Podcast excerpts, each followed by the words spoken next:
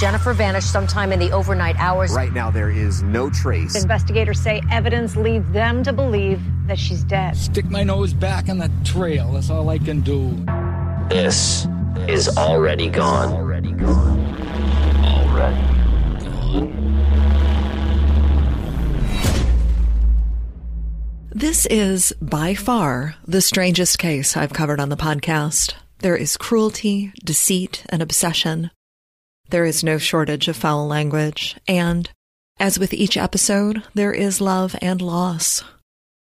I originally heard about this case from my researcher, Haley.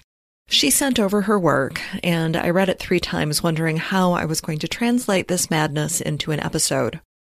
So I watched a TV show about the case, which is something I don't usually do, but the show didn't help clarify how I was going to tell the story. So I went and got the book from the library, and I read the book while muttering, "What the fuck?" many, many times as I sifted through the chapters. This is a strange story, and it's a wild ride. For the sake of Carrie Farver, I hope I can do it justice. To understand how the madness began, we start with a man, a guy named Dave Krupa. He unwittingly became the focus of a stalker. A woman so damaged that she lived to destroy, even taking down those closest to her. So come with me to the summer of 2012, when 34-year-old Dave Krupa, recently separated from his partner, decides to put himself out there and start dating again.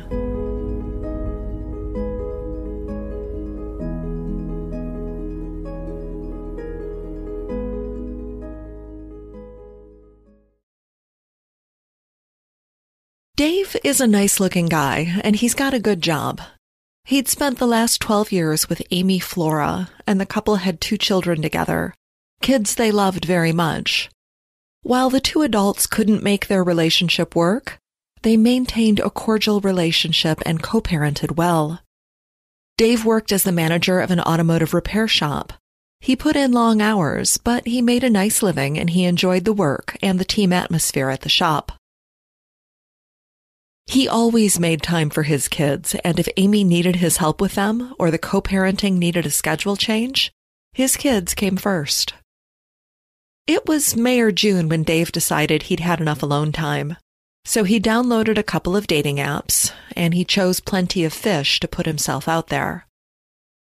On the app, he was clear that he was looking for something casual and fun. He wanted a companion, but not a partner. Dave was looking to connect, but not commit.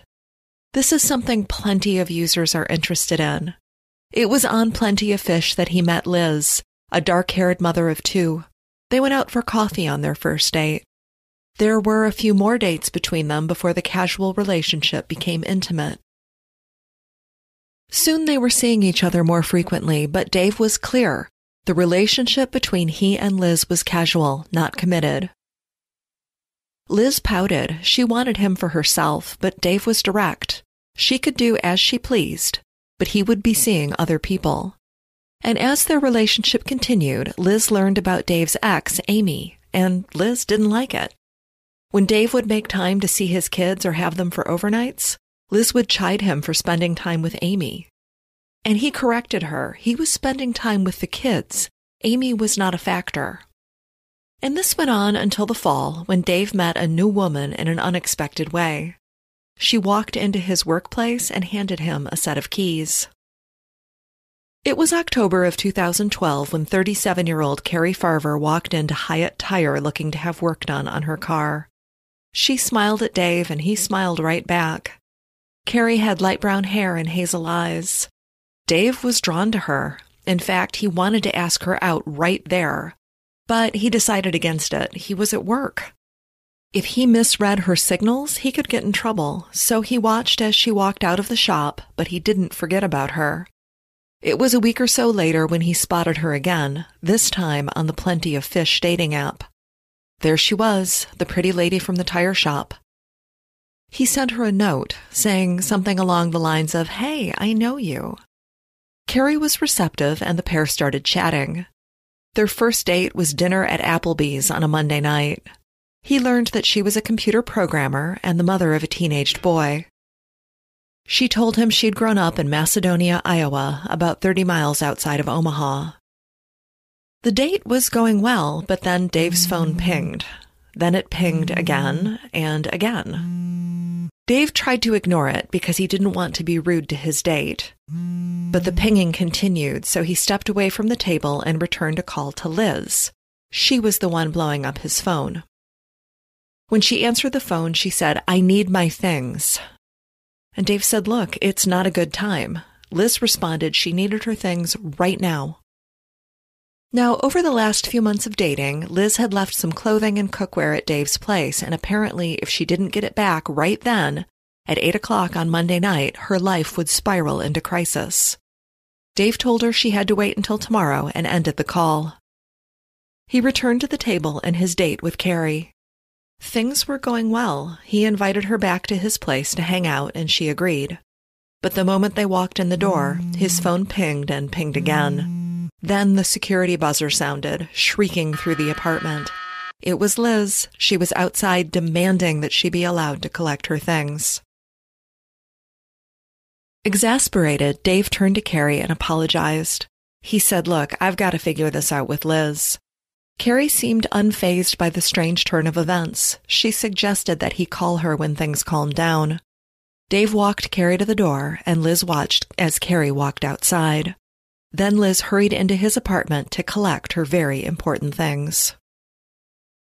As quickly as Liz appeared, she got her stuff and stomped off. The exchange took mere moments. It was barely 9 o'clock, and Dave was at his place alone. He picked up the phone and called Carrie. She was on her way back to Macedonia. The two laughed about the bizarre interaction with Liz, and Carrie suggested that he come visit. Dave didn't hesitate. He got in his car and made the drive to Macedonia and Carrie's house. Carrie's son was sleeping over at his grandparents' house that night, so they had the place to themselves. The two spent hours talking. She was direct. She said, "Look, I've had 2 failed marriages and I'm not looking for anything serious."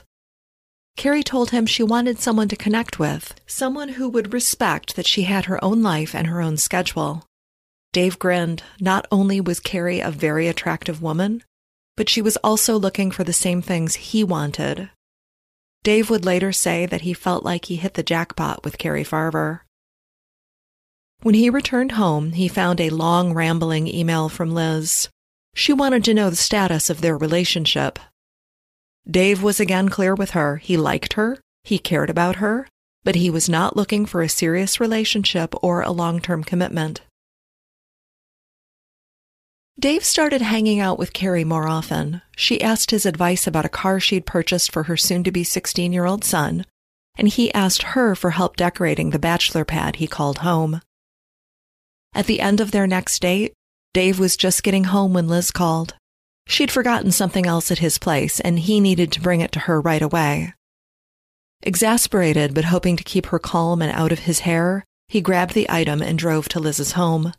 When she opened the door, it was clear she wanted Dave to give her more than her belongings. Dave and Liz hooked up, but it didn't change his mind about his relationship with Liz or his relationship with Carrie. He wasn't looking for a commitment. He didn't want anything serious. Liz and Carrie, they were very different people. Liz was a dark-haired mother of 2 whose given name was Shanna, and she owned a housekeeping business. Carrie, fair-haired and the mother of a teenage son, worked as a computer programmer. Dave learned that Carrie's office was close to his apartment and offered that she could stay at his place during the first week of November because she was working crazy long hours on a big project. Carrie's son, Max, would stay with her parents. The boy had a close relationship with Carrie's family. Carrie's dad was gravely ill, battling cancer. She had her hands full, and the ability to stay with Dave so close to her office meant that she didn't need to spend almost 2 hours a day in the car for her commute. On the morning of Tuesday, November 13th, 2012, Carrie woke early. Dave had to be at work by 6:30, so she got up when he did.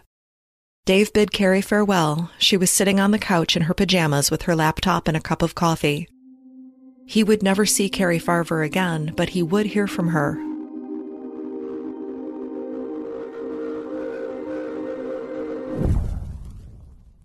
Carrie did not make it into the office on November 13th. Her coworkers, who knew Carrie as dedicated, hardworking, and dependable, were surprised. They called her cell phone and left several messages that went unanswered. Carrie was online that morning, or at least her devices were. According to the book A Tangled Web by Leslie Rule, at 9:45 a.m., Carrie logged into Facebook and unfriended Dave Krupa. It was just after 10 a.m. that she texted Dave, "Hey, should we move in together?" Dave was surprised by the text. He thought they were both on the same page about a fun, casual relationship. He responded to her text with one word, "No." Seconds later, Carrie responded, "Fine, fuck you. I'm seeing somebody else. I hate you. Don't contact me again." Dave stared at his phone in shock. Where was this coming from? But his workplace was busy and his mind went to the task at hand. He tried not to think about Carrie or her bizarre change of heart until the end of the day. He dreaded going back to his apartment and facing her. He did not want a fight. When he arrived home, Carrie's car was gone and there was no sign of her in the apartment. It was like she'd never been there at all. He sank onto the sofa with a sigh. Dave Krupa decided that Carrie showing her true colors and leaving like she did was a favor to him. Dave was a lucky guy. But Dave Krupa wasn't the only one to receive a text from Carrie that day. Her mother, Nancy, also got a text which said that Carrie was taking a new job. Nancy was surprised by this. As far as she knew, Carrie liked her job and wasn't looking for a new one. Nancy tried to call Carrie several times, but her daughter never picked up. When Carrie missed a family wedding that weekend, her mother called the sheriff's department to file a missing persons report. And listeners, while Nancy hadn't heard from Carrie, Dave Krupa had. Carrie was texting him about Liz, calling her his whore. It didn't take long for Liz to call Dave complaining that she'd been receiving texts from his girlfriend. Ex-girlfriend, said Dave. Carrie Farver. Vulgar, harassing texts. Carrie also texted her resignation into her workplace. By November 19th, both Carrie and her car, a Ford Explorer, were missing and being searched for by law enforcement. Eventually, police talked to Dave Krupa, and he told them about the harassing texts and the bizarre breakup. One of the deputies texted Carrie's phone, advising her that she was listed as a missing person and needed to check in with law enforcement. Carrie texted him back, saying she didn't care, she wasn't missing. She'd even gone to her house a few times to get her things. Carrie continued that she was leaving the state and the police should leave Dave Krupa out of it.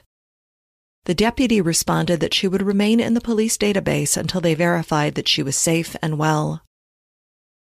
Meanwhile, police also talked to Liz Golyar.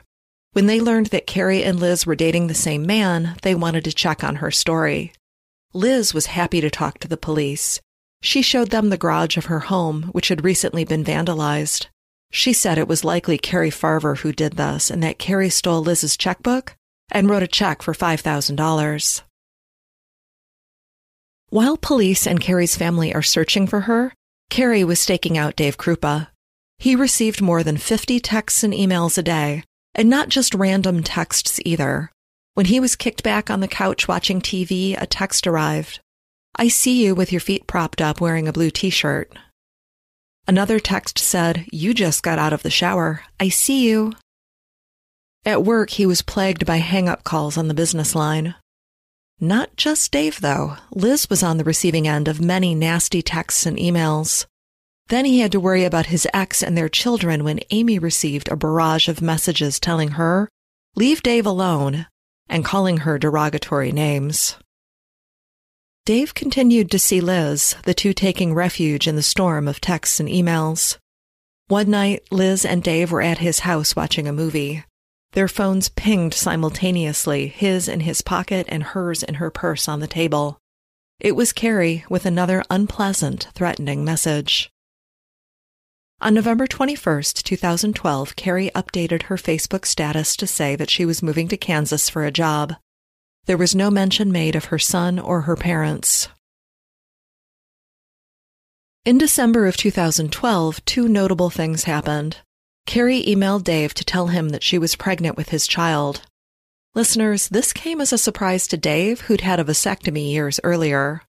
On December 7th, Carrie's father lost his battle with cancer. It wasn't long after he passed that Nancy's mother had a vivid dream. She saw Carrie's father, her former husband, and he was in good health. He said to her, "Nancy, she's with me." The dream was so clear and strong that it woke Nancy up. Days later, Nancy received another text from Carrie. "I'm sorry I missed the funeral." Nancy asked Carrie to call her, saying she wanted to hear her voice, but Carrie declined. It was a few days after that when another post appeared on Carrie's Facebook feed, a photo of a hand wearing an engagement ring. The caption, "Dave and I got engaged." Nancy stared at the picture, and she knew one thing for certain. That squat hand with short fingers did not belong to her daughter. The holidays passed without incident, and on January 8, 2013, Dave Krupa was driving through the parking lot of his apartment complex. That's when he saw a familiar vehicle, a Ford Explorer sitting beneath a mound of snow. He slowed his car to get a better look. It was Carrie's car. Had she rented a unit in his complex? He phoned the police, and they sent a tow truck and an evidence technician to examine the vehicle. Once again, police wanted to talk to Dave and Liz about the missing woman. Both of them pulled out their phones to show hundreds of harassing texts and emails that were allegedly from Carrie Farver. And listeners, one of the interesting things about this case is that it took place in both Nebraska, where Dave lived, and Iowa, where Carrie lived. Iowa law enforcement was concerned about a missing woman who'd left her teenage son behind. Nebraska law enforcement was pursuing a vicious stalker who harassed people by text, email, and phone. Once technicians went over Carrie's car, which was completely empty, they found only one piece of evidence, a single fingerprint. The car was released to Carrie's mom, Nancy, who wanted to give the car to Carrie's now 16-year-old son, Max. When Nancy looked at the car, she was surprised at how clean it was, and she wrote off the very tidy appearance to the work of evidence technicians. You see, while Carrie kept a clean house, her car tended to be a bit messy, but the Explorer was spotless when returned to Carrie's family. On January 28th, another lengthy text from Carrie arrived on Dave's phone. "You tell Liz to stay away from you or I will come after her again. I don't want to find out you two had sex. If I find out anyone else is around, I will go after them also. I'm mainly after Liz. She ruined everything." It was in April, when Carrie had been missing about 5 months, that her mother, Nancy, got the call she'd been waiting for. A man phoned, identifying himself as Dave Krupa. He said that Carrie was at a homeless shelter in Omaha, Nebraska. Nancy's heart soared. She didn't trust herself to make the long drive into the city, so she phoned her brother and the police. They arrived at the shelter and met the detectives out front.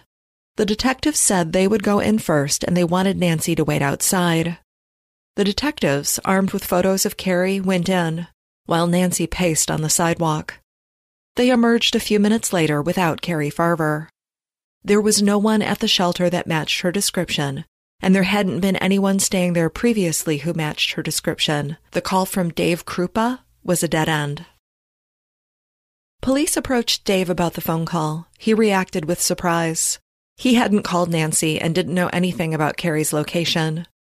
Later that day, Nancy logged into Facebook and found a message from her daughter's account. "Mom, come get me at Sienna House in Omaha. I asked Dave to call you, but I'm not sure he will. Mom, I need you." It was all an elaborate ruse, and a cruel one at that. Nancy and her grandson were both missing Carrie fiercely, and they didn't understand what was going on or why. And listeners, we're going to take a short break, and we'll be right back. Dave Krupa's home and workplace were often the site of vandalism.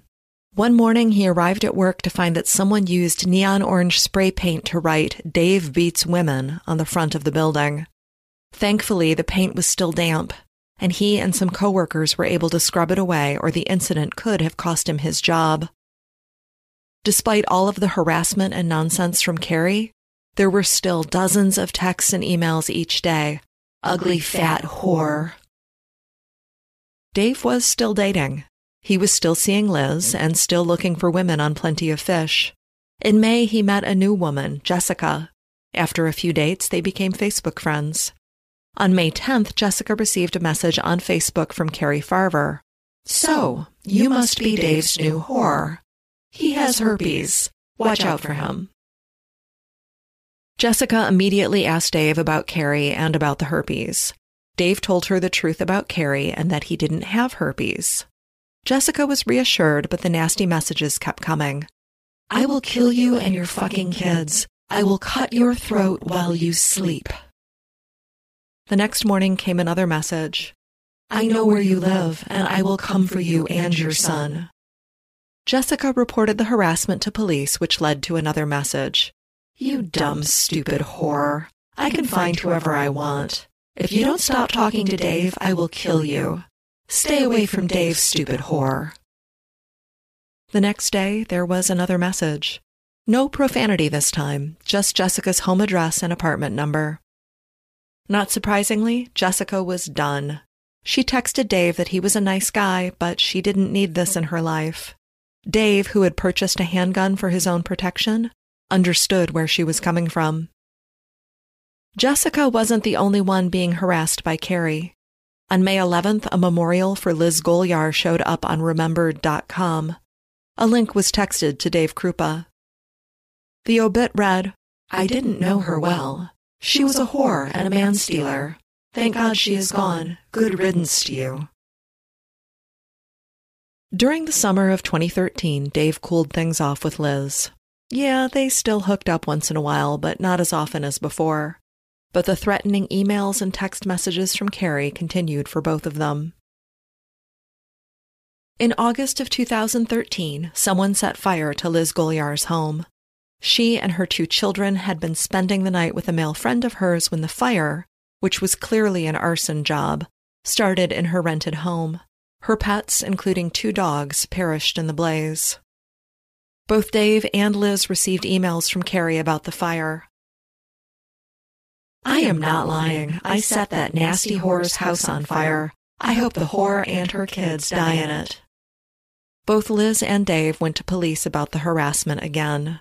And once again, Dave and Liz are united in their fear of Carrie Farver. But who is Liz Golyar? Shanna Golyar was born in Michigan in the 1970s. Her mother, Dee, died when she was just 3 years old. Her father had never really been in the picture, so Shanna and her little brother George went to foster care.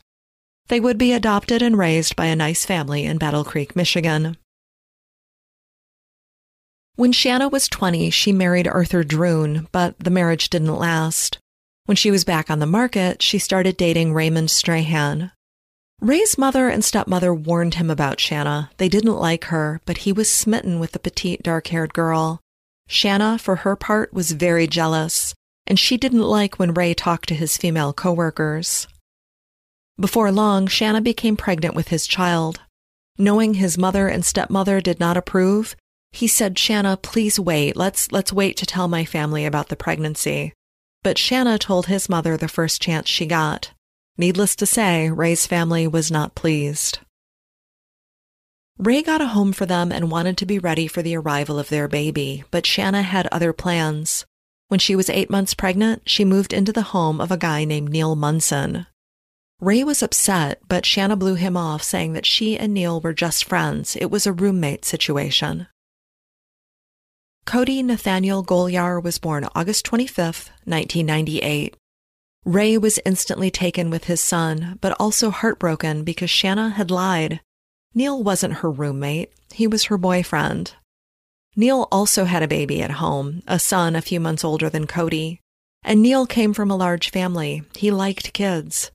His mother, like Ray's mother and stepmother, didn't like Shanna, and she was very vocal about her displeasure with Neil's situation. Cody was a colicky baby. He cried often and was hard to calm and soothe. One day in January of 1999, Cody became very calm and quiet. Neil's mother, Gloria, had come by the house and noticed that Cody wasn't fussing like usual. Cody's mother, Shanna, was at work, and Neil was home with the baby. When Gloria checked on Cody late that afternoon, she realized that he wasn't breathing. They called 911 and did everything they could to save the infant. Neil was crushed by what happened. He was sure he hadn't done anything unusual with the baby. He'd fed him and played with him. The baby had just been quiet all day. Neil told his mother that Shanna had called him at work the night before, saying, "I dropped the baby. You need to come home." Neil came home as she requested, but Cody seemed okay, just quiet. Since Neil had been alone with Cody all day, police took him into custody, and Neil admitted that he'd bounced the baby on his knee and held him up in the air to play with him. These actions were deemed close enough to the shaken baby diagnosis handed down by the coroner. Someone had harmed Cody Golyar, and Neil admitted that, yeah, it could have been him, so Neil was charged in Cody's death. The day after the death of baby Cody, a friend of Shanna's ran into her at Walmart, and Shanna was all smiles. Apparently, a couple was treating her to a new wardrobe. At Cody's funeral, Shanna showed off pictures of Neil's infant son while her own child lay nearby in a casket. After the funeral, she briefly reunited with Ray, resuming their physical relationship, but it didn't last. While Neil would go to prison for Cody's death, Ray always suspected that Shanna was responsible for what became of their small son. Neil would spend 8.5 years in prison for the death of Cody Golyar. Meanwhile, Shanna Liz Golyar was never even a suspect in the death of her child. As events unfold in Iowa and Nebraska, it's fair to say that Neil's conviction deserves a second look. In the February of 2015, Dave Krupa moved out of his apartment, and he moved into a new place in Omaha. This put him much closer to Amy and his children. It was also in the spring of 2015 that law enforcement really looked at Carrie's disappearance. This time, 2 detectives tackled the case. One detective investigated the case from the position of Carrie is alive and she's harassing people. The other detective looked at the case as though Carrie, who hadn't been seen in 2 years, was deceased.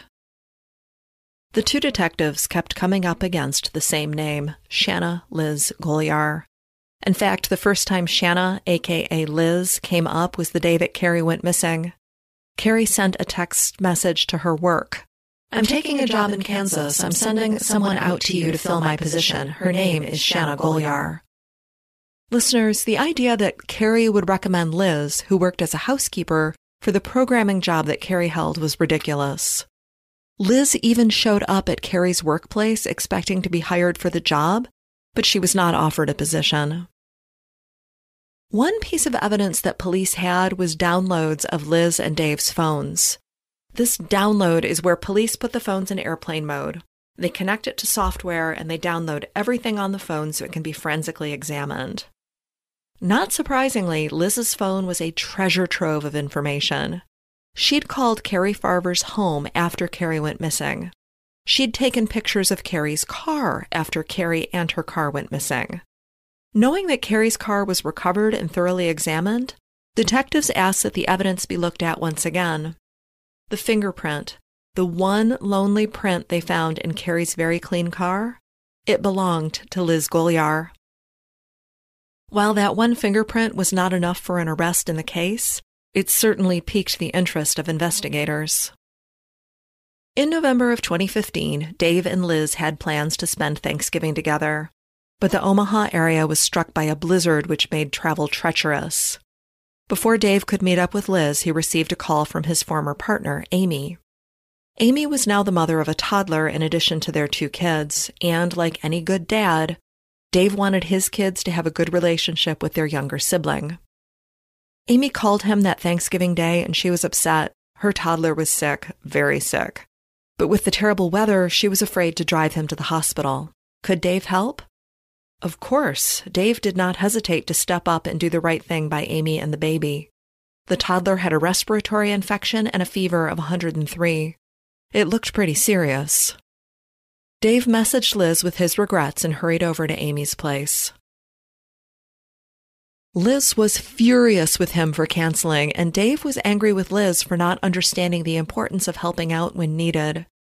Dave again tried to end things with Liz. He'd met someone else. He was ready for a new type of relationship, a relationship that didn't include Liz Golyar. 2 days later, Dave woke to a flurry of angry texts, not from Liz, but from every other female in his phone. As he scrolled through his messages, he realized that these women were angry about texts he had sent to them. But Dave hadn't sent any texts. He'd put the phone on the charger near his bed and went to sleep. The outgoing messages from his phone called the women whores and fat asses. Had someone crept into his room and used his phone while he slept? On November 29th, Dave checked his bedroom closet looking for his handgun. That's when he discovered it was gone. On December 4th, Liz Golyar went to the police to report a series of harassing messages she'd received from Amy Flora. Remember, Amy is Dave Krupa's former partner and the mother of his 2 children. While filing the report, she brought up that Dave's handgun was missing, and she thought Amy could be responsible for the theft. Detective Ryan Avis, who was already suspicious of Liz Golyar because he'd searched her phone and found her fingerprint in Carrie's Ford Explorer, the detective decided to personally investigate Liz's complaint. He drove to the home Liz shared with a man we'll call Garrett. Garrett and Liz had been romantically involved at one point, but eventually she moved herself and her 2 children into his home and basically terminated the intimate part of their relationship. Their relationship is really well outlined in the Leslie Rule book, A Tangled Web. So Liz is living in his home, basically as a housemate, but not paying rent and not helping with anything. And Garrett no longer has feelings for her, but he was reluctant to force her out when she and her kids, who he actually liked, had nowhere to go. Whenever he would ask Liz for help with rent or utilities, she would claim that she was broke. During the detective's visit with Liz, he asked if he could download her phone and analyze the contents as part of the investigation. Liz agreed. He asked her about Dave's missing gun, and her demeanor changed. She became evasive. Detective Avis took notes during their conversation and felt that the case against Liz Golyar for the disappearance of Carrie Farver was coming together. On December 5th, everything changed. Amy, Dave's former partner, was at home with her toddler son, who was taking a nice nap. Liz Golyar was about to leave the house she shared with Garrett. In fact, she made a point of telling him that she was going to Walmart. Garrett was surprised. She usually avoided him. He responded okay to her announcement, and she departed. At 6:41 p.m., a 911 call came in. It was a woman. She cried out that she'd been shot in the leg. She was at Big Lake Park when a strange woman approached and shot at her. When officers arrived, they found Liz Golyar on the ground, bleeding from a gunshot wound. A helicopter swept across the night sky, a spotlight scanning for someone fleeing the area. Police wanted to catch her attacker. Liz told the officers that she knew who it was that attacked and shot her. It was Amy. Amy Flora shot her after saying, "So, you like fucking Dave." Liz was transported by ambulance to the hospital as officers were dispatched to the home of Amy Flora. While Liz Golyar was bleeding from a leg wound at the park, Amy was dressed in warm, comfy clothing playing games on her iPad. She didn't think much of the knock on her door, but when she opened it, Amy found herself face-to-face with police officers who had their guns drawn. They told her that Shanna Golyar had been shot and claimed Amy was the one who did it. Amy gaped at them. She'd been home with her son all afternoon. She didn't like guns, and it took her a moment to figure out who Shanna Golyar was. Then she realized this was the woman she knew as Liz. Officers asked if they could come in and search the home. Amy agreed, but they found nothing of interest. Amy Flora hadn't shot at anyone. An officer checked her car, which was parked out front. The hood was cold. She hadn't driven anywhere recently. As Liz lay in a hospital bed, the wound to her thigh was a through-and-through, thankfully missing both bone and serious arteries. She was interviewed by Council Bluffs detective Coleman. He told her that Amy had been ruled out as the shooter, and Liz responded, "Are you sure? It sounded like her." Once the questioning was over, Liz placed a call to Garrett. She'd been shot. He needed to come to the hospital. "Shot?" he asked. "How did she get shot at Walmart?" Liz was annoyed, and she explained that she'd been at the park when Amy attacked her. He needed to come up and see her right away. Garrett didn't want to leave Liz's kids unattended, so he found someone to watch them and went to the hospital. When he arrived at her room, he asked if this had something to do with the Dave and Carrie thing, and Liz started to cry. He asked her why she was at the park, alone, at night, and she said the pain medicine was making her groggy. She needed him to get her some things from the house. When Garrett searched her room for the items she had requested, he found a laptop under her bed. The same laptop he'd lost in a burglary 2 years earlier. When he confronted her about it, she said she'd bought the laptop at a pawn shop. Crazy coincidence that it was his laptop, right? While Liz was recovering from her gunshot wound, investigator Anthony Kava was going through the download of Liz's phone. And what he found stopped him cold. He noted that Liz had registered a large number of email accounts, including 31 from Google, 9 from Yahoo, and 5 from Microsoft, all of which had a variation of Carrie Farver's name. It was found that all messages sent by Carrie after her disappearance, as well as all messages sent by Amy, were linked to Liz through IP addresses and device usage. Every single email sent by Carrie Farver over the last few years originated on accounts held by Liz Golyar. Kava found other interesting things in her phone, including an app that allowed her to schedule texts to arrive later. So Liz could be sitting next to Dave Krupa, and suddenly each of them would get a text supposedly from Carrie Farver. By Kava's calculations, Liz spent 40 to 50 hours a week sending or scheduling texts and emails through her various devices, apps, and accounts. On December 18th, they brought Liz into the station and confided in her that they believe Amy was responsible for the shooting. They just needed more evidence to prove it. Within days, Liz was forwarding them emails from Amy, where Amy confessed to shooting Liz.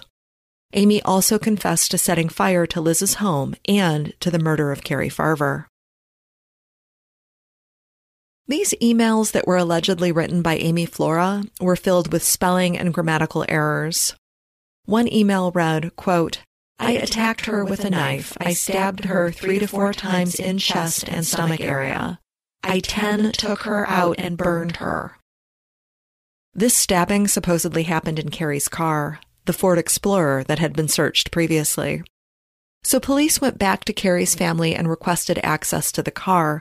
Remember, Carrie's son Max has been driving this car for the last year. This time, investigators dismantled the car. They stripped the seats down and found that the passenger seat was covered with a dark red substance that testing revealed to be blood. One of the emails allegedly sent by Amy described a distinctive tattoo on Carrie's thigh. Information about the tattoo was never made public. Another email talked about wrapping Carrie's body in a tarp. Police asked Carrie's family for access to the storage unit where they'd moved her belongings. Meanwhile, they pulled a search warrant for Liz's home. In Liz's possession, they found a video camera that matched the camera Carrie owned.